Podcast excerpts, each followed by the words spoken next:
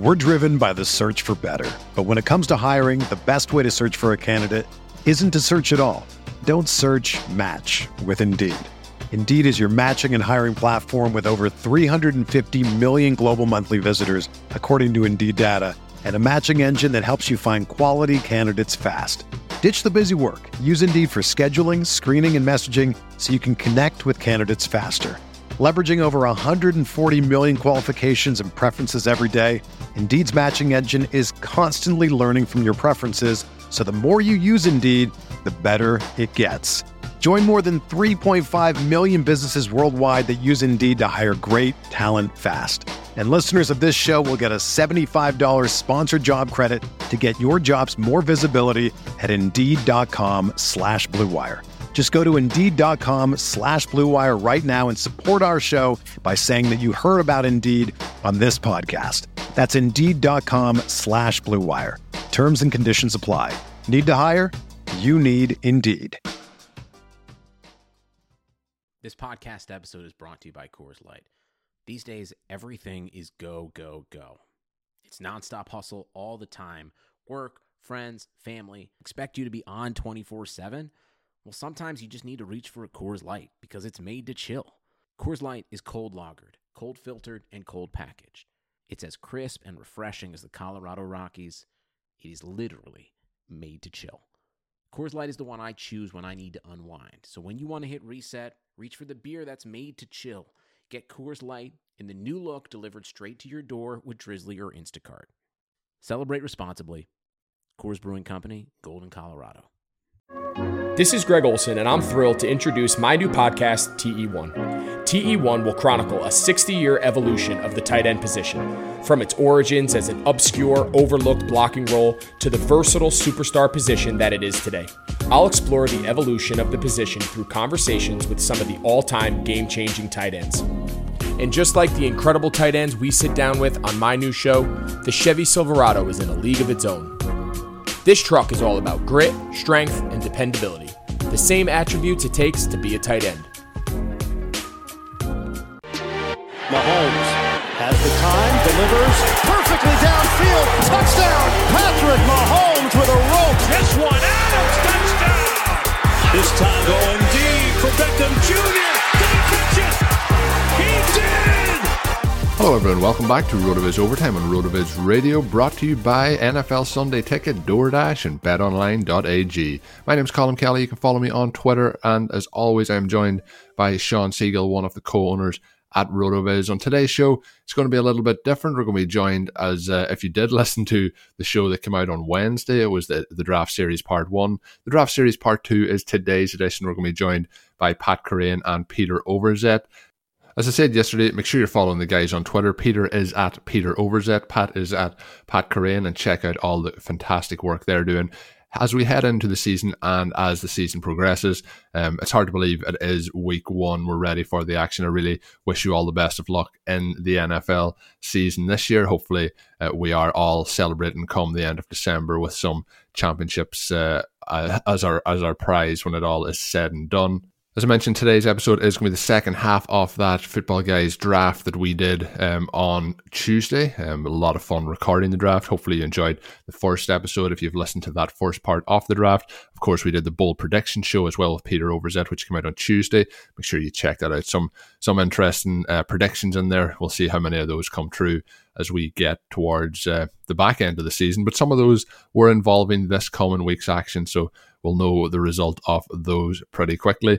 As always, when you listen to the show, you can get yourself a RotoViz NFL pass with a 10% discount. You can simply do that by going to rotoviz.com forward slash podcast or by adding the code 2020 RV radio at checkout save yourself 10%, get yourself ready for the season. And uh, all the tools there obviously can be used in season as well to set those lineups, get those rosters into tip top shape. So, with all that said, we'll get straight into it. Let's jump aboard the second half of the draft and see how this roster finalizes. Colm, we're wrapping back around here. Who, who are some of our top guys we might be looking at in round 10? Yeah, I, I muted myself so we wouldn't know who he would take here. But no, I went uh, I went out of the room and come back and didn't unmute myself. Uh, so I, I, was actually telling you maybe three minutes ago that Jonnu Smith had come off the board, but obviously nobody heard that either. Um, I think like there's a couple of players here that are probably uh, the ones that are going to enter, that are going to interest me, but it doesn't sound like Carry Kerryon Johnson's still in the mix for Pat. He was somebody we took around the spot in the main event draft. Obviously, Peterson signing there, but I, I would think of that as something a little bit similar to the the situation with Ronald Jones. But um, you know, I'm open to a different opinion. So to I me, just it's put Hardman right now. I, I just yeah I put I just put in Hardman and Slayton into our queue. Those would be the two for me too. Shawn, I like both of those guys. Slayton is a guy that the Giants I think are fascinating because so many of our tools, like all of the receivers, in part because we ne- haven't necessarily seen them all play together healthy. You know, with Evan Engram, how is that going to work out? I know the practice reports have been very good for Sterling Shepard. I know they've been very good for Evan Engram. You look at what Slayton did last year as a rookie who didn't have anything expected of him. You look at that athleticism that he has. I think that he could be a guy who takes a step forward like a DJ Chark, although it's very different in terms of just how much volume he's going to be expected to take on. You know You what the like, five seconds. is to carry the offense. yeah, I got Slayton. He, we're gonna get Slayton here. Um, I think that makes m- the most sense too, based on Hardman having a better chance of making it back to us as well. I'm good with it. Um, yeah, I think Slayton's pretty exciting. Uh, very nice guy to have as your as your wide receiver six here. And depending on what these guys do, we might be able to just get both of them. Colm, you are you uh, on board with uh, Darius Slayton there? Not that you have a choice after we. Uh, it's all ready to go. That was Pete's revenge pick for the Rojo pick. Go. it was uh, it, it was it was vetoed. Uh, no, I, like it's just at around this point, obviously, you know, trying to fill out those running back spots. But I know Shawn think you know getting those six minimum wide receivers, um, and we'll still be able to fill up on them a little bit later. But um, I don't I don't know about how how you feel. But like the Ronald Jones news, it hasn't changed my opinion a huge amount with Peterson signing with the Lions. Um, Kerryon Johnson was somebody who who we took in the main event draft. Are you guys both off him at this point? I want a little bit more of a discount just because you're already looking at a split there with um, you know with Swift and I and I like Swift a lot as a prospect and I like his chances to take over that backfield. So you're getting you're getting Kerryon in this range before. So if after the Peterson signing and they do seem like they're actually going to use him a bit, I'd like to get him, you know, a round or two later. Definitely makes sense. Uh, let's see here. Breeze going to uh, team two, who got three tight ends. Man, it. I guess team three would have been a candidate to grab Noah Fant as their first tight end, but uh, it seems like he was very close to falling to us there. If, if Pennies didn't start his draft uh, with three tight ends that early. What about uh, DeSean Jackson as an option? That I mean, I guess with Reagor coming back, uh, looking like he might be there for week two, that takes some of the luster off of Jackson. But he's a name we should probably float. Yeah, Hardman does go. I mean, my thing with Jackson is like, I definitely get the appeal, like you just said, of like early season production. And for those teams that start with a bunch of running backs, if you're grabbing, you know, DeSean as one of your first couple to buy you time, I just, with the wide receiver which we've drafted, I just have a really hard time envisioning how he's ever going to sniff your starting lineup. especially later on in the season when we probably need this wide receiver to be emerging. This zero running back range has gotten kind of gross with the AP signing for on Johnson. Um, Shawn, is anything jumping out to you here? Well, I think that because we do have a couple of running backs, there's not as much of a need to have the early season protection that a Chris Thompson might bring. But he's someone where I think even as a pure pass catcher is going to score so many points relative to price that he's someone you always have to look at a little bit there. Damien Harris is, is interesting. Obviously, we had him in the early draft. It's a, a huge bummer that he is injured, and I think that knocks him down to where you would want a couple more round discount on him.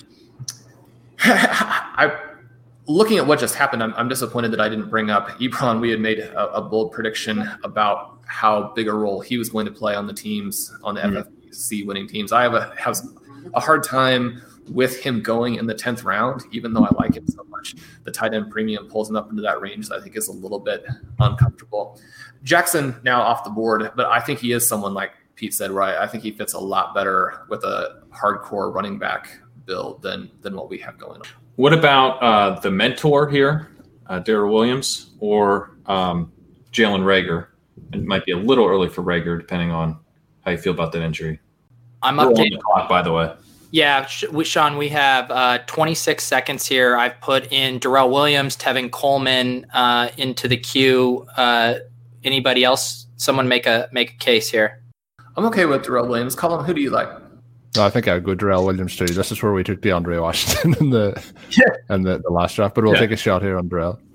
All right, let's do Darrel. I just uh, there we go. The um, Can you play the mentor uh, highlight reel, Pete? I, I haven't uploaded that one into the system. You know, it's uh, we're still a one highlight reel show, unfortunately, right now. Um, Shawn, how have you been rethinking this Chiefs backfield after the DeAndre Washington release? I think it's going to be interesting. I think that Darwin Thompson, despite maybe not getting the buzz, I think in part because so many people were burned on him last year and because the Chiefs just didn't seem to care for him. I mean, they had opportunities to play him last year and didn't go with it. I think the fact that they chose him makes him an interesting play really late. Also, Washington, if I understand correctly, signed to the practice squad someone who may still factor into that. I think that that Williams here, I like him. You know, certainly he was on the zero running back update. I think this is perhaps a little bit early, but it's a little bit of an awkward range in terms of the picks if there's not that tight end that we wanted. I think he could end up being a trap play. At the same time, you look at that Chiefs offense and what the starter is going to do, what he himself did when he got a couple of starts last year, a couple of games where he was a heavy touch guy. And it's a lot better move than I think taking some of these committee backs who don't really have that same path to having the kind of big games that Williams has. Yeah, it does seem like out of the gate uh, that Darrel Williams is going to have some nice standalone value and then also provide that contingent value too. If for some reason CH is a bust, I know no one wants to uh, to consider that an option, but that's still uh, a possibility. And then of course injuries and all the other kind of volatility that can hit. I like having um, a piece of that backfield for sure. Um, Or even if CH just isn't all that effective at the NFL level on the goal line. Let's just say he's just not that great on the goal line as a rookie. I mean, that would be huge right there for Darrel Williams. So I agree, it's a little early here, but um, sometimes you fall into these pockets where there's not really anyone who, who jumps out. yeah. Um, Pat, Tom is wondering, are, are you drinking beer or was that like a seltzer? no, but uh, this has quickly become a, a tradition where I share what I'm drinking. This is a cherry lime LaCroix. Have not had that before. It's quite good. Yeah, we're we're off the sauce this afternoon. Again, guys, it's it's 3 p.m. Eastern. Like I love, you know, our lives are very nice, you know, being able to draft fantasy football teams, but our lives aren't so nice that we can just be drinking and drafting fantasy football teams at 3 p.m. in the afternoon. On the Tuesday after holiday weekend. Okay. Oh man. No, I went to the gym today after a long weekend of uh, of drinking and eating, and I, I paid for it very dearly. Every every single uh, drink. Colm, do you guys uh, did you guys get a, a Labor Day weekend out there or no? No, we don't celebrate it over here, but uh, But it's such We, a uh, bummer. it hasn't made its way over there. yeah, we kind of steal everything else from you guys, so a bit surprising that we haven't stolen that yet. But um, no, pretty pretty slow weekend here this this past weekend. Um, so uh, we get a we get what we call is uh, bank holidays. So it's basically like the banks are closed for one day, so we get like eight of those a year. So that's our equivalent to like you know Labor Day and the different you know Fourth of July weekend. Ours are just like rubbish. They're just called bank holidays. there you go. Get the day off We not did- that rubbish. we, we yeah we get the day off. We didn't uh, we didn't get too creative uh, when we were coming up with the names. All right. So it's coming back to us quickly here. I don't think we have any snipers. I feel like we can talk pretty freely. Obviously, Team Seven is drafting probably off of Shawn's draft plan, but maybe not lit watching live here. So, uh, who are you uh, liking when it comes back to us here? I'd like a I'd like if uh, AJ Dillon made it back to us. That's a good one. I like AJ Dillon. Shawn, are you reacting at all to the news that he's uh, number three on the depth chart, or was that expected for you with Jamaal Williams still there? I don't think that's a big deal at this point in the season. I think, especially where we're able to get him in drafts, we're looking at him being someone who's going to help after that first month. If he you know goes out and doesn't look good in his limited opportunities the first month of the season, that that will start to to raise some eyebrows. But when you look at the the package that he brings to the table there, the size, athleticism, the production that he's had, he's definitely someone where if they have an injury to one of those guys, you know, if Aaron Jones has any sort of trouble, then he moves into a situation where he can score a ton of points. I haven't been drafting him as much as I thought I was going to in redraft. I have a ton of him for Dynasty, where I do think he's going to move into a position where even if he doesn't catch a lot of passes, he's going to be very playable. I think he's got the talent to be someone where he was going in Dynasty that you needed to take him. I think here in redraft, I'm looking a little bit more for guys who maybe have a hybrid profile and are going to catch more passes for us early in the season. But he's also in this pocket for us in this particular draft where he, we could get him in round 12 and then still really like our 13, 14, 15th round picks. Yeah, and I think um, sounds like we all like AJ Dillon here. I do think what's interesting about that pick, um, you know, in conjunction with our other running back picks is that does really I would like to add obviously Chris Thompson went but a guy like Nyheim Hines a guy like Darrynton Evans you know a guy that gives us a little higher pass catching floor that we don't quite have um, so far. So I'm definitely starting to kind of think of the type of profiles our running backs have here through 11 rounds. Hines is so cheap and I know Shawn loves Hines and he's he's just a great guy for that type of role. So he'd be the the dude I'd probably be eyeing on the next turn to fill in that um, yeah. standalone value because Dillon provides just a real nice ceiling play here, which I think the team could still use a bit of. Yeah, and when you have the and, uh, anchor with Dalvin Cook, um, uh oh, Colm, did he go? No, no. I was just going to no. say uh, about the depth charts. Like, obviously, when you have no preseason games and you don't have any of that to buy into to see like how these depth charts are getting shaken out. I think like at this point the depth charts aren't really worth that amount. Like if the guy's on the roster and there's like three running backs, like after two weeks those depth charts could be flipped on their head from what we see at the moment, unless it's somebody with an established job. So whether Williams is you know second the depth chart or Dillon, I think that's kind of it's not it's just written on paper at the moment. It could just be veteran deference to Williams as well. Yeah, exactly. Exactly. I think like in I think it might have been the Ravens were saying that you know it's basically the media team that have put together the depth charts for them. So uh, like it, it's basically like you're saying, oh, they know that name over the the rookie's name, so we'll just put him there on the depth chart. I wanted to throw out here, we're gonna if we end up with one quarterback, one tight end, and we end up with sort of eight and eight for wide receivers and running backs, we take a couple more wide receivers, three names that I really like, and we kind of have to figure factor in where they'll go as we take our running backs here. Harry Aiyuk, and then obviously Shenault. How do those guys look in terms of number one, wanting them on our roster, and then number two, where you think we would need to take them, how that fits in with the running backs? I think we'd have to take probably Viska here at the 13th. And I would also throw in Reagor there. I think Reagor and Aiyuk are similar plays in that we're unsure about their week one status, but I think Reagor has a much higher ceiling uh, for the season in terms of his target market share if he ends up being you know relatively healthy. I think so he went. Did he go? Oh, I missed that. If he did, oh, he did go. Okay, all right. Then yeah, those are the same guys for me. Um, but we are good to we're good to draft Dillon here, right? Well, I think Shawn's saying we want two of those oh. guys. to take one of them here. If we do, yeah. I'm, I'm I'm okay splitting it and going Dillon here and then getting a wide receiver coming back, knowing we might get miss out on all three of those targets coming back. I'm good with that too. Okay. Let's get Dillon here. And then we can kind of pick our flavor at wide receiver uh, coming back, although I know what the chat wants. yeah, it's a thing. It's a, yeah, once we get to the 13th. Yeah. How dare Shawn even ask how much do we want Shenault? No, well, no, that's not how much do we want him. Where, where, where, do we have to, to fit him in there? We, we know that he's got to be on every single team. It's good to get a, a Green Bay Packer for those of you who don't know. Colm, the Packers are his adopted team there in Ireland. There, we're, we're getting lots of, uh, you know, back in a former life, I was a Broncos fan, uh, grew up in Denver, got Courtland Sutton. Uh, Pat has uh, pledged a lifelong allegiance to Ronald Jones. He gets him. Shawn, of course, uh, the Arizona Cardinals guy with Kirk and Murray. I think we're you know we're we're dishing it all out a little bit for all of us. Yep, I'm usually drafting my Chiefs outfit, but today I do have the Cardinals going here, so it's wow. nice to get that that Murray Kirk. It's all planned out.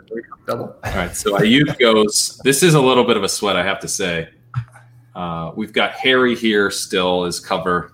Um, although you guys might just prefer Harry, but this is uh, this is the point of the draft where we're starting to sweat it out on on our boy. Yeah, actually, Shawn, let's give us your. You can you you won't offend us or the chat. Your breakdown on Harry versus Shenault in a vacuum. I actually think I do like Shenault a little bit more. It's more of a, a price issue where you know which guy is rising the fastest because we we know now with Fournette gone. The thing that there's so many fascinating things to track with Shenault. Uh, he's got you know these Julio comps. You know if he can show off that athleticism to make these long plays, he's also got this weird you know running back element to him where he could get a ton of carries this season. He could get goal line carries. And so when you're really looking at him as a home run pick, it's never made any sense what his ADP is. And so, you know, if you have to reach based on ADP, then you feel comfortable doing that since he should be going in the top of the draft. I don't wow. know who, who's who, who, who's up next. so who do you guys the you know the other guy here that's pretty interesting to me is Robbie Anderson. Um, would love yeah. to get Robbie Anderson on a team uh, right now. It's a good call, Pete. I think that might be the play. You know, if DJ Moore were to get hurt, uh, you know, Robbie's kind of a nice handcuff on him. Uh, you, you, guys are sure you want to go this this rookie? I heard rookies might start slow in a COVID year. It is a COVID year. I don't know. okay, the chat is literally just getting absolutely restless about this. Okay, all right. Let's just make sure. Uh, all right, make sure I'm pressing the right button. Uh, let's make sure it populates on the screen that there was no clerical errors there. Okay, we did just in fact draft Laviska Shenault.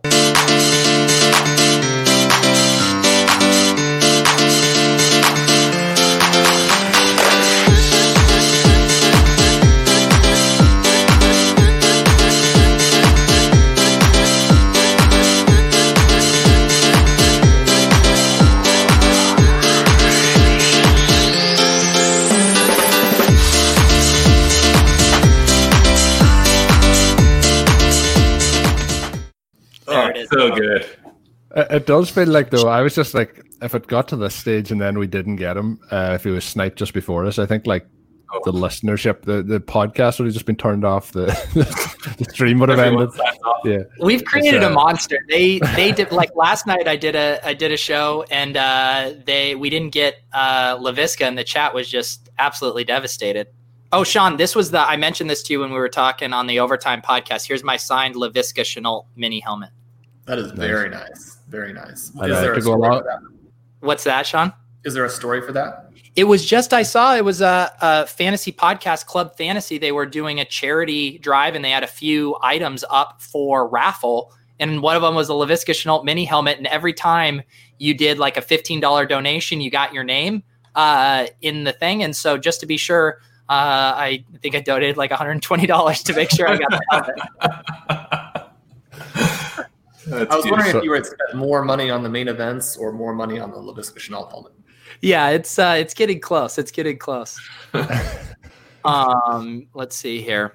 Um, checking in on the chat. Um, I'm, I, I did forget. Sorry, the clip the clip ends with Laviska Shenault telling all the doubters to be quiet. Um, people will go up to Pete in the street in 20 years and ask him to play the clip. Pete will lash out.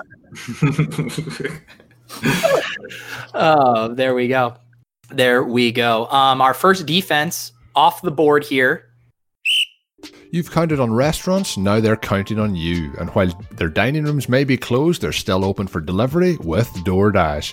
DoorDash is the app that brings you the food you're craving right to your door. Ordering is easy, all you have to do is open the DoorDash app, choose what you want to eat, and your food will be left safely outside your door with the new contactless delivery drop off setting.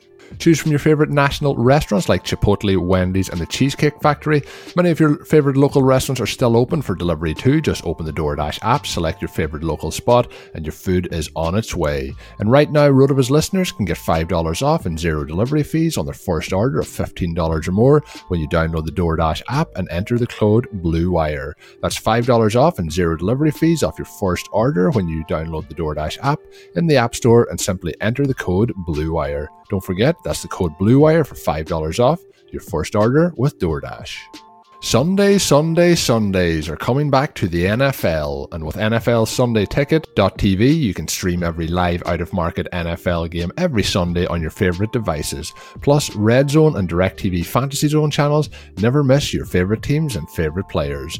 No matter where you live, NFL Sunday Ticket.tv is your key to the most glorious Sundays ever. Use the promo code BLUEWIRE at checkout to get 15% off your subscription. Visit NFL Sunday NFLSundayTicket.tv. Use the promo code Blue Wire. Shawn, with the Damien Harris injury, it is starting to point, and the Lamar Miller release, it does look like Sony Michel is going to get the majority of those touches week one. Is, is he at all interesting to you in this range, or is Harris still just the more exciting play with the discount? Yeah, it it's so tricky here. I I have some Michel late. I've seen him go, you know, around 18, 19, 20 because he just has that profile. He's a little bit like a Leonard Fournette who doesn't catch passes, where you know he's got that role, but hasn't been able to show that he actually is a good NFL player. Ah, the dagger there with Darrynton Evans going. Um, so uh, yeah, I wanted to ask Pat because he made such a convincing case for Harris when we were on the show last. How much does Michel coming back and having decent practice reports combined with this Harris injury, does that take him completely off the board for us? Or and for drafters kind of in this range? Yeah, again, I think it comes down to that that discount and where do we take Harris? It's something like the 11th round, right? It wasn't all that early. And so at that price point with Michel not back and Harris, I think he has a hand injury, right? So he's he's now uh, unlikely to play week one. Um, all of those are real concerns. And so you're getting like a round discount. And so if anything, it feels like the hype has pushed him up to where maybe he doesn't really deserve to be there now. But if he were to fall to like the late 13th, 14th range, um, basically swap here with michel and maybe get a little bit more of a discount, then I do think he's still fairly interesting because he was getting that pass catching work um, where michel has really shown that he's not going to be used that way whatsoever. So uh, that gives Harris a couple different paths to be relevant. Does the move to, to Newton to as opposed to Brady is that something that's a dagger for James White? And should we look at maybe a different player as a potential to catch some passes, or is that sort of irrelevant? I'm not sure because that was one of the arguments against Christian McCaffrey when he went to Carolina is that you know he wasn't going to catch many passes, and obviously Newton supported him more than fine. So uh, I think, given the, the state of the pass catching core in New England, that White should be pretty heavily involved, uh, regardless of, of Newton being there instead of Brady.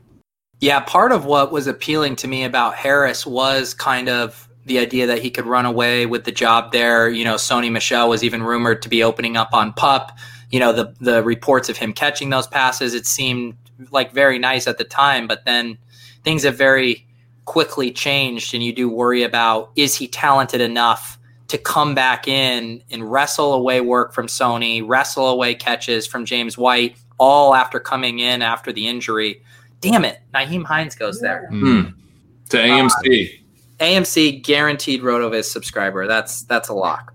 Um, so to me here, you know, if we want to add a running back, it's probably Bryce Love, or we take the falling N'Keal Harry. I don't know if we feel like that's gilding the lily there, our eighth wide receiver, considering our running backs. What do you guys think? I think we Hardy gilded. went. Hardy, Hardy went there in the last Oh, pick. he just went. Oh, we did. Okay. All right. Then I think we go Bryce Love. Shawn, that your guy? It is. He, he's, he's maybe my version of, of Pat's Rojo there in terms of feeling like the situation and some of the. So with Love, we've had that interesting dynamic where the news was very good, and then the reports were he wasn't going to make the team.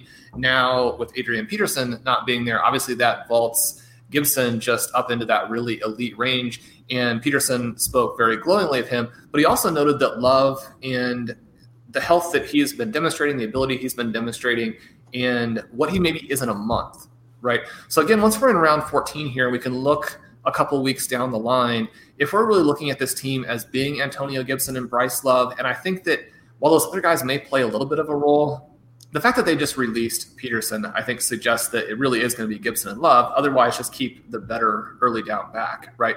And so Love really isn't that far away now from having a role that could be pretty exciting. I say that with the understanding that we have so little real information on this. We could be completely wrong, but I think in round 14, it makes sense to, to kind of take that risk. And you're getting to bet against Peyton Barber, which was a, a fair amount of my Rojo thesis last year. So it is really your Rojo.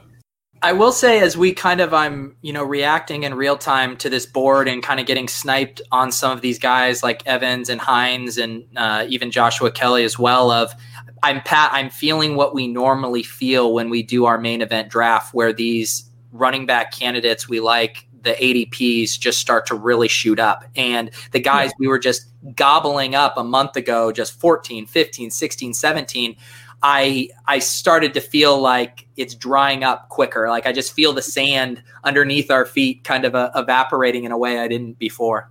And Benny Snell's on waivers in our main event, the one we did first. Um, there's you know a lot of these Snell, guys. That that draft we did, Shawn, was we took him at the sec- in the sixteenth round. So like, no, that's only what was that three two weeks ago, three weeks ago. Yeah. The most, the most exciting and also the most disappointing thing in terms of news this this sort of training camp time period has been Benny Snell. It's been so great to hear that he is the back, or in practice has been somewhat similar to what I thought he might be. It's been devastating for his ADP because when you could get him in the 19th round every draft, that was absolutely perfect.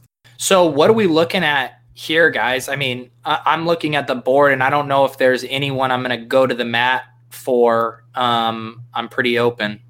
I think my preferred guy is the Zigbo. Um, we don't know. Obviously, Robinson listed as a starter there, but that is like the definition of an ambiguous backfield. I don't even know if they know what they're going to do. and um, so I think he has uh, some real potential to emerge. And, and we don't really know his talent level. He looks okay as a prospect. He doesn't look fantastic, but he's a bigger guy. Could, uh, I guess, maybe we've bet against him a little bit by taking Viska and hope for the, hoping there for those touchdowns, but but not totally. Well, and also just to mention, I assume James Robinson is still available. Is, there? He, he, did go. Okay, yeah. never mind. Um, Shawn, Colm thoughts on Ozigbo? I, I don't really mind. It's just I was interested to see what your thoughts were on. Um, we kind of touched on it earlier about a second quarterback. I know on this show that we did uh, just before we recorded this. Um, Shawn had some kind of thoughts on Jimmy Garoppolo. So I was just wondering at this point, with him still available, is that a road that we take, or do you want to keep going? The other question I had too is: Is there any sort of uh, with some of our running back targets gone? Do we have any thoughts on defenses and kickers that we might want to take early? Do we have any thoughts on how we can play in sort of a a very inexpensive fashion that Thursday night game, giving us some mm. optionality? Yeah, so Harrison Butker does go. So, Shawn, would you be pointing with, uh, with the Thursday night angle with uh, looking at the Chiefs defense? Maybe a little bit later still for them. Um, it's probably an extreme long shot that Thompson would get in there and score some running back points. So, and if we want to do that, we probably want to do it at the very end. All right, 15 seconds. Right now, Zigbo's in the queue, but any anyone can win out here with a name if they like one. Just toss it out. I have a strong argument against it, really. All right, I guess it's Ozigbo so by, by default. the least enthusiasm for a draft pick of all time. Wow. Which I mean, I get it. You know, it's Ozigbo. I have um because now I feel a little snake bitten. I'm going to head to the private chat with a with a running back I would be interested in later. Um, oh, I'll float this here just in case we can get it on the radar and start discussion a little earlier next time. I was going to mention Brian Hill as an alternative to Ozigbo, and then of course he went the pick before, but he's someone that uh, is sort of the Snell in Atlanta. Really seems to have locked up that number two role and has impressed them beyond what he did last year. Oh, yeah, I do like that, Pete. Let's see here. Um, but yeah, to Shawn's point, like even the guy I mentioned, I think is still going to be fairly cheap. So I don't mind coming back here in the 16th, 17th, um, prioritizing. I think there's a couple uh, upside tight ends that I also wouldn't mind taking a peek at. Um, but yeah. One of the things too with with the Zigbo there, I think is kind of interesting. Uh, just to throw sort of a, a plug in for the RotoViz FFPC waivers tool. He went for well over 100 in quite a few of the FFPC uh, leagues that have that early Friday waivers period. Now that was before the depth chart news came out, which probably doesn't matter. I'm a little bit more excited about the fact that Robinson is generating, you know, great practice reviews, both from coaches, reporters, and you know, we mentioned him right after the combine. Both he and Evans in the pre-draft, and obviously the draft position plays the major role. It's the reason why uh, Edwards-Helaire is in the first round. These other guys are not. But before that draft position gets factored in, Evans and James Robinson had the same score as Edwards-Helaire there. So those things were things I really liked about Robinson and reasons why I think he's justifiably going well ahead of Ozigbo. But when you can get someone in round 15 who you know, was actually a pretty decent bid amount in that first waivers period. I think that's a good sort of, you know, backup type of pick after we lost some of our main targets there. And that there pick, we got into kind of a there was kind of a dead area in the the the way I was ranking players. And this, like, if we look at what's gone after as well, Shawn mentioned the idea of a kicker or defense, and it kind of felt like we were almost in that zone, but it feels like it's you know three rounds earlier than I want to be in that zone. So uh, it was just uh, difficult. I, I, think was the best the best pick in a, a difficult situation. Yeah, I think that he has a realistic shot of being a team starter, and I don't think he'll get much uh, passing game work with Thompson there, and, and that not being a huge part of his skill set in college. But I don't know. That just seems like a good price for a for a guy where it, it's totally within the range of outcomes that he's ends up being their starter by you know week three or something. Colm, how you feeling about this team so far? It's pretty good. There's uh, probably more running backs in it than I probably anticipated at this point, but I'm pretty happy actually with the, the actual the actual running backs that we we have got. Um, like there's you know I, I if you're just even comparing it to the, that draft a couple of weeks ago that me and Sean did in the main event, like AJ Dillon went much, much earlier. I was actually tempted to push him in round 11 as the option for us, and you know, he made it all the way back as well. Um, so overall, couldn't really be much happier with the wide receivers. We got the guys that like before the draft we specifically would have went for and Shenault Kirk and then the the four wide receivers that we started off with um, to get Slayton and there's nice value too and I think like it's pretty s- standard for what we're trying to target in the drafts when we have that top four pick is the the running back, then the tight end, and then fill up with the wide receivers. And to get Kyler Murray as well, somebody who I haven't taken quarterbacks really as early as we have in this this offseason. So I'm, I'm happy to get one of those guys that is just he's, he's going to be a high scoring quarterback. He's also going to be a lot of fun to watch. So I'm, I'm excited for that as well. I know Shawn Colm had mentioned earlier, kind of floating the idea of would we take a look at a second quarterback here? Definitely a couple interesting names. Also, potential secondary stacking candidates with some of the wide receivers we took early. Um, how do you think about a second quarterback based on our team construction so far? I think I would probably wait. I it's so tempting to add these guys who do look interesting. Uh, Blair and I took Burrow in our draft because we had Watson. And so if he has a bad game on Thursday, then you know, even just a decent game, I think we would be tempted to really go for it and and throw Burrow in there and just see what happens. The, the other pick here, and I was going to say that we probably can keep waiting because his ADP is actually dropped in the 19th or 20th round.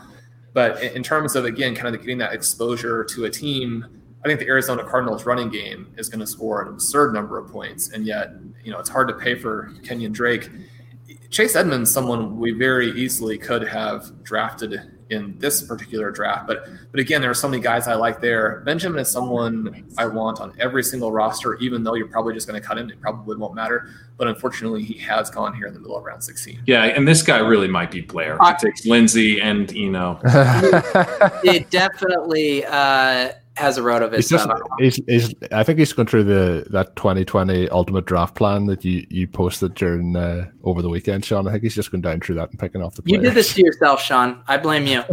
Shawn, I want to do this again next year, but can we do it at, at or before you post that draft plan, please? All right, guys, we got to mobilize quickly. We have 60 seconds here. We are on the clock. Uh, let's hear some takes. One, this is a guy that your private player here is, is someone yeah. I was all over last year, and it, it really backfired. One of the reasons why I liked some other guys this season for that. But but now the Raiders really look like they're going right back to Jalen Richard as someone who will play an important role in their offense. Yeah, that's who, uh, as Shawn mentioned, I floated. To me, you know, there was real concern with Theo Riddick, with Lynn Bowden being a guy we were hyped on. Uh, and now it seems like Jalen Richard, again, it's the same thing with the Derrick Henry versus Darrynton Evans. Do you think they're going to give Jacobs 30 touches a game? I don't. They they go to the pass catcher in negative game scripts. And now it seems like it's going to be Richard. And so I like locking in some of those those cheap PPR points here. Um, especially if we don't have a ton of pass catching floor in our other running backs. I like as well what I mentioned about Waller earlier being a good value at his ADP now. I think the same kind of can apply for Richard because you know there's going to be passes to go around. I think I think I also mentioned it on our show that we recorded earlier. I think the Raiders are going to be playing from behind a good bit this year. I don't think they're going to be very good, so I think that filters into Richard's game script as well. Now, Shawn, when you when you're talking about thinking about the banking the points here, uh, first of all, is KC still on the board? I think they are. So if if they play, obviously they have a great game. You start them. If they don't, are you then churning one of your last waiver spots on the Friday waiver to grab another defense? Is that kind of how you're thinking about it?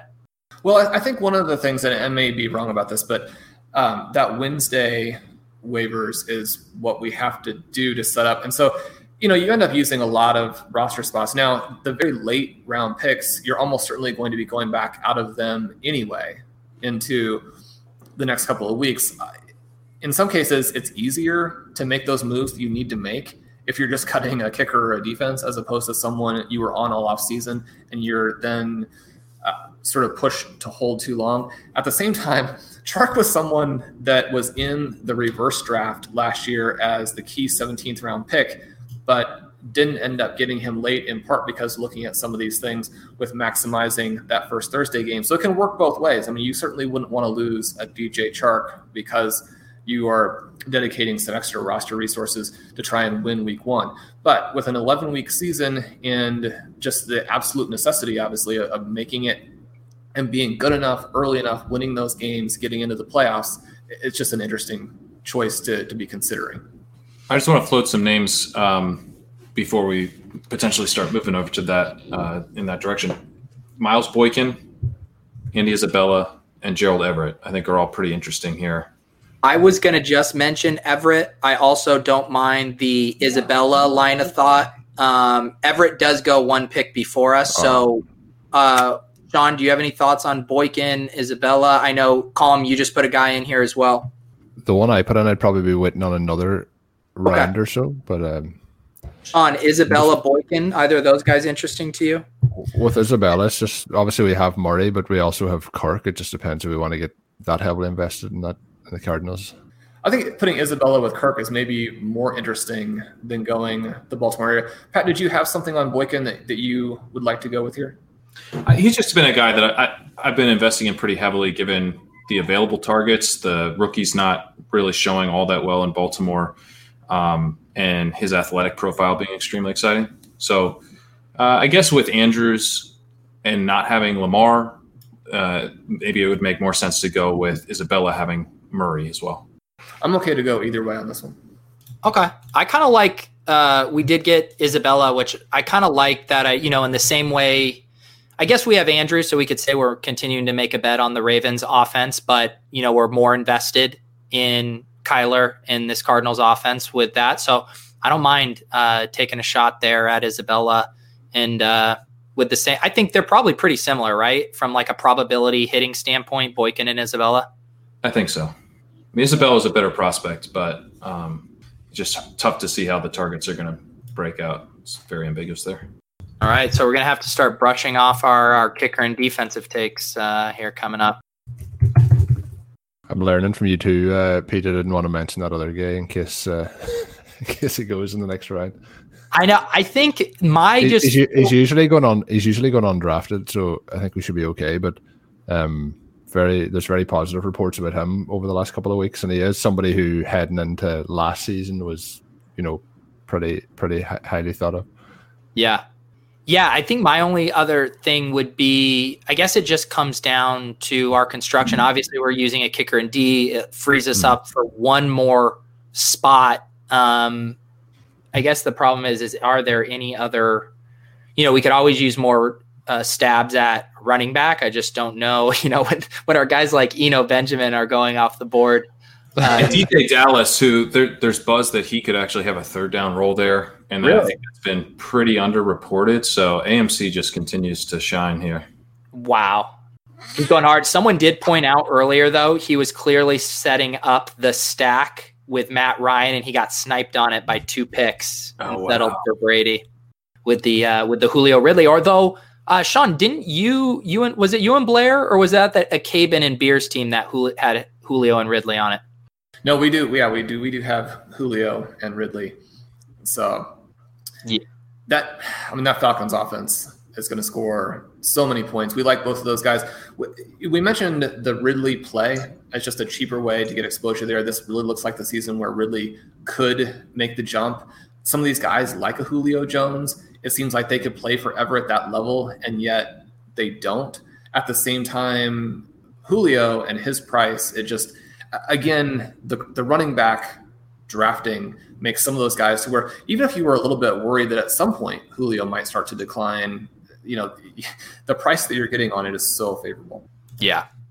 Um, as far as kicker in defenses, uh, you know, based on on ADP, uh, looks like KC is one of the top guys. Is that still where you guys are leaning? I know Pat and I have drafted Indy in this spot a couple of times, and we could also make a case for a kicker first as well. I like KC as as a defense, the you know for this season. That's who we took in the main event, but like there's a couple of if if, if they're gone before it gets us, I'm I'm not that pushed either. It's it's one of my least least favorite things, obviously, about drafting is the kicker and defense. But um, I, I think just we'll see who's there, depending on if it's a kicker that we would go with, or otherwise we can pass and leave it another round Well, we were really bashed on our defensive selection in the last draft. And so, uh, do we, Pat, uh, Pete? Do we have anybody in the draft who is going to uh, feel like we lost the draft here with our, our defensive selection? Wait, you got to remind me on this. I've done too many drafts. What what do we get bashed on? Uh, I, I, believe selecting the Colts over the Chargers in the uh, in the nineteenth round. Okay, man, it's all it's all blur to me uh, at this point. Pat, do you recall that? Not really, and I prefer the Colts to the Chargers, so we can get bashed again. uh, yeah, I guess. Do you guys have a lean as far as kicker versus defense here? It if sounds like Case needs to play. Yeah, if, if the Chiefs were there, I would I would take them over a kicker. Okay. And the we only do have um, can... well at kicker if KC's gone, I think uh, I have some desire to go with Younghoe Koo. He just went. Uh, um, it, you're gonna. That hurts. Oh, he went to AMC, dude. He went to AMC. wow. AMC might be in the in the comments here. Yeah. I see. I actually get the vibe. I think there's maybe one person watching. I get the vibe that AMC just has his RotoViz articles pulled up. I yeah, don't. I, think, I don't think he's actually in here watching. Koo is pretty suspicious, dude. I guess Koo is a little suspicious. Um, I think we should get the Chiefs defense unless he wants to double up Rams and Chiefs defense, which I doesn't seem like he would do, but never know. I like the Chiefs defense here a lot. All right. So we get the Chiefs defense. We'll go ahead and do that. And when it comes, when it comes to kickers, then do you have any like preferences over how you? The only thing I tend to try and target is um, unless it's the Broncos and you're in Mile High, I try and take a indoor somebody who plays majority of their games indoor. Have you used any press preference for picking kickers? Not really, because I feel like we're going to end up dropping this person for someone else along the way. So probably, um, we can if the weather turns, we can we can move to an indoor guy later on. Probably. Uh, I just want a high scoring offense to start the year. Yeah, let's see here. Uh, someone in the chat mentions Prater Let's see here. We got a couple of kickers who had been released recently. Uh, up, Prater. What is? I don't even. Is Prater on the Lions still? I believe so. He is. Yeah. Jake oh. Elliott, I select when I have to select a kicker. I don't always select kickers, but when I do, it's Jake Elliott. Unless there's a if there's somebody here that we're interested in in the 19th round and leave the leave the kicker then to the 20th. Well, we, is there any we obviously don't need him, but but Pat, are you are you still intrigued by adding Boykin? I am still intrigued by adding Boykin. Yeah, I don't see any real running back options that that are that exciting. Um, I guess you could you know, look at a Ryan Nall or something, which we we added when we ran out of options in another draft. But I, I think Boykin's more interesting. This is the thing. We Pete and I talk about this idea of taking a peek, and I think Boykin is a classic example, as is Isabella, of seeing how involved they are in Week One. And if they're not involved, they're pretty easy cuts. They're not the type of guys that you know you're going to want to hold on to all season. Where, as much as I like you know Benjamin, you can imagine being looking back at your season and being like, well, we held, you know, Benjamin for six weeks and, and that was a mistake. I don't think that'll happen with Isabella or Boykin. Yeah, I don't mind it. And I too, you know, we are we're very uh, highly leveraged on rookie wide receivers uh, through a lot of our drafts, and I don't mind continuing to try to chase some of these really cheap second year breakout guys. Um, just with the likelihood um, we are on the clock. Uh, Dan Arnold goes. So to me, Miles Boykin falling here. I know Colm had a guy he liked. Colm, do you prefer MVS to, to Boykin or are you on board with Boykin? I probably prefer MVS to Boykin, but that's me probably being a little bit biased. I would just be looking at like you know where Lazard has gone in the twelfth round. You know at this time last year, I know it's a whole season, but MVS was well thought of going into the season, and he's obviously dropped away. But there's very positive reports coming out of training camp. Um, that yeah. will be my point to that. But if you if I'm overruled, let's go Boykin. I think Boykin's a little more interesting, tied to Lamar Jackson, a realistic path to being kind of the third guy in targets there. I think it's a little more murky with Green Bay, and just wondering how much that offense is going to score this year compared to the Ravens kind of pushes me personally to Boykin. Uh, you can rub it in our face with an MVS. he, he, he was he was somebody who like uh, I I do own in Dynasty, and he kind of had fallen away altogether, and uh, you know, but just usually the thing that like I don't listen to a lot of stuff that comes out of Green Bay, but when Rodgers starts talking up players in training camp, and that's what we heard last year about Lazard over and over again. Nobody was talking about Lazard, and Rodgers kept bringing up the name, and he's doing the exact same thing this year with MVS, where he's not talking a huge amount about anyone else outside of Davante Adams, and realistically, there's not a huge like tight ends a big question mark um, yeah. in Green Bay you know, they have Davante Adams, they have Aaron Jones, but there's a lot of question marks then around who's the next basically two targets after Davante Adams uh, in terms of target share, and those passes are going to have to go somewhere. So that's just what made me intrigued. And he was somebody who kind of three weeks ago was completely off my radar, um, but I think that like he, he's going on, he'll probably go undrafted in this as well. But I think there is upside there.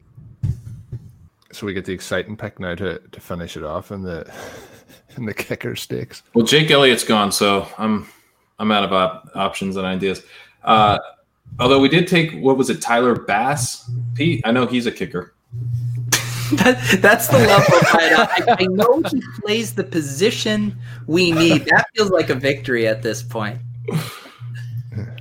I mentioned I mentioned about uh, Denver and kickers that play at Mile High. So uh, Brandon McManus is still there. I, I always think that, and I, I t- talked about this with Shawn as well. I think that they're an offense who may do very well moving the ball uh, between kind of the twenties, but they may get stuck continuously without getting into the red zone or into the end zone. And I, I think that makes them an interesting candidate for a lot of field goals to me, whoever just can muster even just the faintest kicker take, I think they win out here. So I mean, you just sold me on McManus pretty hard. I'm 100 percent in on McManus. That was I'm, yeah. I'm going to be so mad if we get sniped.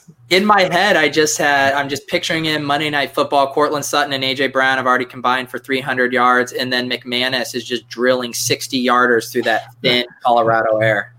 But they can like the, if they're getting up to uh, 150 yards each, like it could just be that they're getting a huge amount of catching a huge amount of passes for you know 20 yards each time. oh, there goes oh, come on! Uh, could you imagine if it was uh, AMC that took him? That'd have been so fun. Well, someone in the in the comments here uh, said it was Gretch, and I believe it. I believe. Yeah, there you go. It's under his his his pseudonym. Uh, I could see it here. The um, we'll have to make it. We'll have to cut a deal to to split the teams. so, Colm, can you muster another kicker take after your boy That's, McMahon? I, am I'm, I'm all out of kicker takes now. We need uh, anyone playing indoors here. You didn't seem too high on the Packers offense uh, for scoring points. Um, so Crosby's there. He's usually fairly reliable, but uh, Who, who's their week one matchup? The Vikings. Vikings. Okay. Shawn, any any kicker takes? No, I the challenge always with the kickers is just to draft someone who is currently on a team, although you can just swipe them out with uh, with that first waivers section. The um, next, I, I'm I'm fine with uh with Crosby. Crosby works for me. Yeah, I think. Let's I, do well, it. he, he'd be my too. But um, I was just going to ask Peterson's after going there in the last that last pick, like you know, obviously we talked a little bit about Kerryon and Peterson was there and it made the waters more murky. But um, like if what surely then that makes Peterson a value at that pick there. I was going to mention him earlier in the draft. Here's So- um one Wait, more. have thing. comment here. The same Blankenship from Jay. Yeah, that's what I was just going to pull up. They were saying Paulson currently has him ranked fourth. They're playing uh, indoors versus the what is it, the Jags in Week One. You guys want to? Are Are you okay going Blankenship or I I've, I can't muster an opinion on this. Go Oh, someone it. said they're at the Jags Week One, so they're not indoors, but it is a an outdoor warm weather matchup. I was gonna say Go too that once once we get going here, last year Stefan did a fantastic streaming kicker article, and so I'm gonna have some more uh, strong feelings as we go along and try to make uh, week to week make sure we match up uh, with the best highest scoring kicker opportunities as we go through the season. Obviously, those will just be one dollar bids as we move Yeah. through. But if you are looking for some kicker advice, Stefan really nailed those last year. There you go. Go with Blankenship then. The- Oh, I already I already took. oh, you're on Crosby. Crosby. Uh, no, no worries. Just playing for that week one matchup was my thought. Blank, Since Blankenship's an unusual. It's a very that's an unusual name. Blankenship. Sounds like a character on Mad Men or something, right? um. All right, guys. So So qualifies as a hot take for kickers. I want to do a quick recap of this team, and maybe there was a question here that I thought might be fun to tie in as we recap this. Other than Shenault, who are each of your must walk away from every draft with this guy, guys? So um, let's go around the horn here. Let's start with Colm. Uh, how you feel about this team and uh, your must walk away with guy? Well, I mentioned through uh, the team in general already, so I'll not spend too much time on it. I think the guy at the minute that uh, you know must draft is probably DJ Moore at that point. Like you know, and I think we're all in unison there. And the other one's Courtland Sutton. I, I like to try and get those two guys every every draft if I can. It, it's ha- it's actually happening most of the time because they continue to be undervalued. Yep. Um, Shawn, how you feeling about this squad? Who's your guy? Yeah, love the team. I think that especially in the FFPC, the single elite running back approach really gets you off to the perfect start. You have that league winner running back, and then you can really hammer the wide receivers that you want there. I, Sutton, someone definitely the real you know amazing pick I think from this draft from an ADP perspective being able to put AJ Brown with a slightly different team. We've joked about how you know we're drafting the same team over and over. Having Brown with this team as opposed to one of the teams that we normally draft in that 10 11 12 range I think that's a lot of fun. In terms of the must draft guy when you're going with this format and this start Mark Andrews you know, Pat said it, it seems impossible to think that he would bust. I, you know, I would second that. You know, we hope that that volume can increase. We talk a lot about Andrews being an efficiency guy. You know, that can obviously bounce around a little bit season to season, but with this Ravens offense, you expect them to be very, very explosive. If Mark Andrews actually emerges a little bit, though, with his volume, then you're talking about him being really the pick that sets everything up. So I think Mark Andrews in this format may be that guy where, you know, you must come out of the draft with him. And, and that's why, you know, I, I didn't push harder for Hopkins, who I also think there in that range, you know, is a great pick. Pat, what's the take? Yeah, I completely agree with the point about Andrews. Just sets you up so well structurally, especially since we know we're not going to be hammering running back early on. So it gives you that extra roster spot uh, that you don't have to spend uh, two on tight end. Uh, I mean, Sutton is a guy. He's my highest owned player in best ball, so uh, agree with Colm on that one. And then uh, Boykin is a guy that uh, I'm I'm glad you guys let me talk us into there because just the it's like available targets and athleticism, and I wonder if we had gotten preseason if we'd be really excited about what he can do in that offense. Um, and then I mean, you know, I was just happy to see that that Colm is such a Rojo stand in, in this draft. Colm providing Pat some nice cover to say that uh, it was it was Colm who took him there. Um, Because I made the case for Herndon. It was Yeah.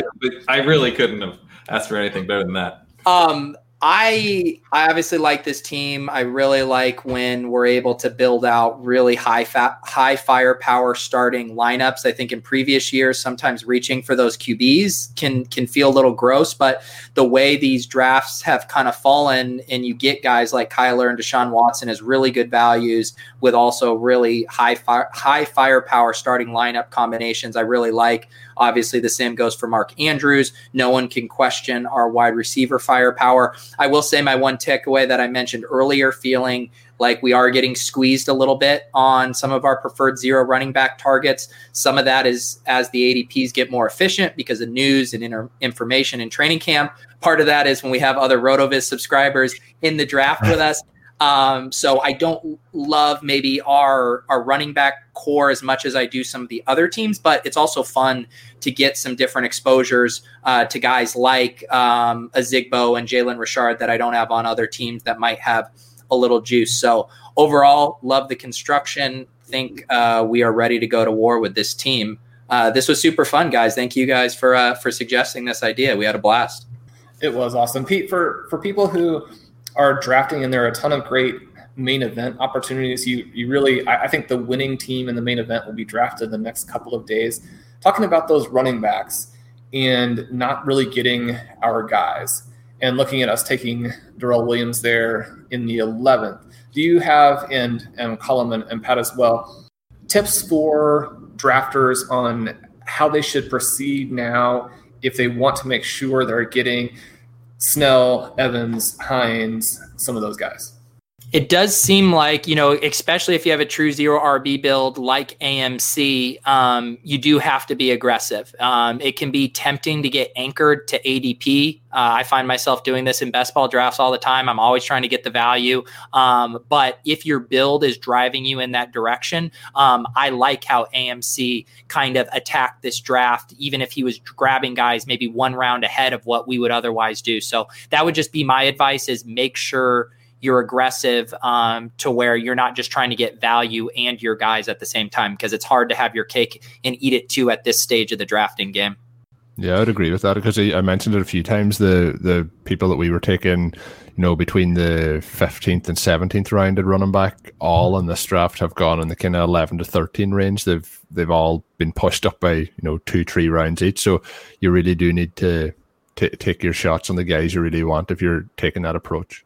Yeah, I think in this part of the draft, ADP can pretty much be thrown out the window. Uh, you're really looking for the guys who fit the right profiles and trying to get as many of them on your team and maybe tie breaking between those with the, the likelihood that the other guy could fall back to you. I do think there's some picks that, like the Darrynton Evans pick, I've seen him go much later than this uh, recently. So surprised a little bit to see him in the 13th, although I think that's a good pick there. And then uh, I also think you can pretty much throw out what AMC did is his being kind of a unless you're literally in the draft with him specifically. I think he was targeting guys that um, the his guys target and we target, but aren't commonly going this high. So I guess I wouldn't try to take too much away from what he did in the draft as being indicative of kind of the general market. Thanks for checking out the second show of the podcast series uh, here for the draft. And obviously, uh, if you haven't checked out the bold predictions episode already, head on over and check that one out. Uh, really enjoyed recording that one with Pete. Uh, obviously, check out the guys as well on Twitter at Peter Overzet and at Pat Kerrane. You can follow me on Twitter at Overtime Ireland and Shawn on his Twitter hiatus still currently. Maybe one day we'll get him back on the, the Twitter sphere, but uh, at the moment, the best place to check out everything Shawn does is up on RotoViz rotoviz.com. And as always, you can get yourself that 10% discount as well. More information available at rotoviz.com forward slash podcast. Make sure you subscribe to the podcast on your favorite podcast app. And with all that said and done, best of luck in NFL week one. We'll see you as you get ready for NFL week two with two more shows next week. Join us back then for another edition. Until then, have a good one. Thank you for listening to Overtime on RotoViz Radio. Please rate and review the RotoViz Radio podcast on iTunes or your favorite podcast app. You can contact us via email at rotovizradio at gmail.com. Follow us on Twitter at RotoViz Radio. And remember, you can always support the pod by subscribing to RotoViz with a discount through the RotoViz Radio homepage, rotoviz.com forward slash podcast. The wait is finally over and football is back. You might not be at a game this year, but you can still bet on the action at Bet Online.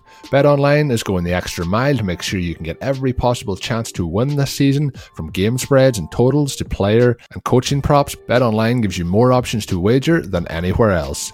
Can get in on their season opening bonuses today and start off wagering on wins, divisions, and championship futures all day, every day. Head on over to Bet Online, take advantage of their great sign up bonuses. Don't forget to use the promo code BLUEWIRE when signing up at betonline.ag to get your welcome bonus. That's BLUEWIRE, all one word. Bet Online, your online sportsbook experts.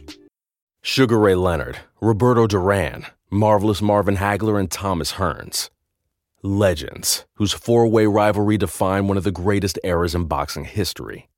Relive their decade of dominance in the new Showtime sports documentary, The Kings, a four part series premiering Sunday, June 6th, only on Showtime. Spring is in the air at Littleton Coin Company, and we want to help you brighten your collection.